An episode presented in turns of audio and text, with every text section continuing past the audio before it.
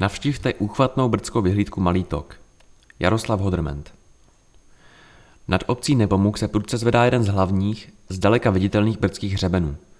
Od západu se vypínající mezi vrcholy Praha, Malý Tok a stáčící se na sever k Hradišti, Brdcům a končící v oblasti Boru. Severně za tímto hřebenem pramení řada vodotečí, například Voložný či Hradišský potok. Popisovaný horský hřeben patří k nejzajímavějším částem středních Brd. Od jihu je přitom poměrně snadno přístupný. Vrchol Malého Toku, ať se jedná o třetí nejvyšší brdskou osmistovku, působí dosti nenápadně. Najdeme ji asi 100 metrů severně od rozcestí lesní cesty Tocké s další lesní cestou, vedoucí odtud k severu k lokalitě na Poteřáku a dále k vrcholu na Koši. Jedná se o zalesněnou náhorní rovinu, kde najdeme jen triangulační tyč, kamenný sloupek s patrně latinským nápisem a datování 862 a zbytky základu lovecké boudy.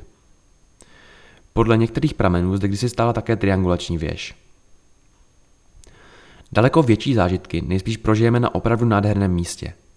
Na stejnojmenné vyhlídce Malý Tok. Najdeme ji necelých 300 metrů jihovýchodně od vrcholu, na okraji Mýtiny, kde se náhorní plošina prudce láme dolů směrem k Nepomuku. Otevře se nám širokouhlý rozhled, začínající vlevo některými pasážemi Příbramy, pokračující vrchem Vojna, protějším Plešcem, vzdálenějším Povltavím, ale také Rožmitálském, Třemšínském a v dálce partiemi pohraniční Šumavy. Vyhlídka je pěkně upravená, s masivní dřevěnou lavicí, označníkem a vrcholovou knihou. Srovnání s nedalekou, trochu západně orientovanou Čákovou vyhlídkou, i když i ta je velmi pěkná, vychází podle mého názoru dnes již lépe pro vyhlídku Malý Tok.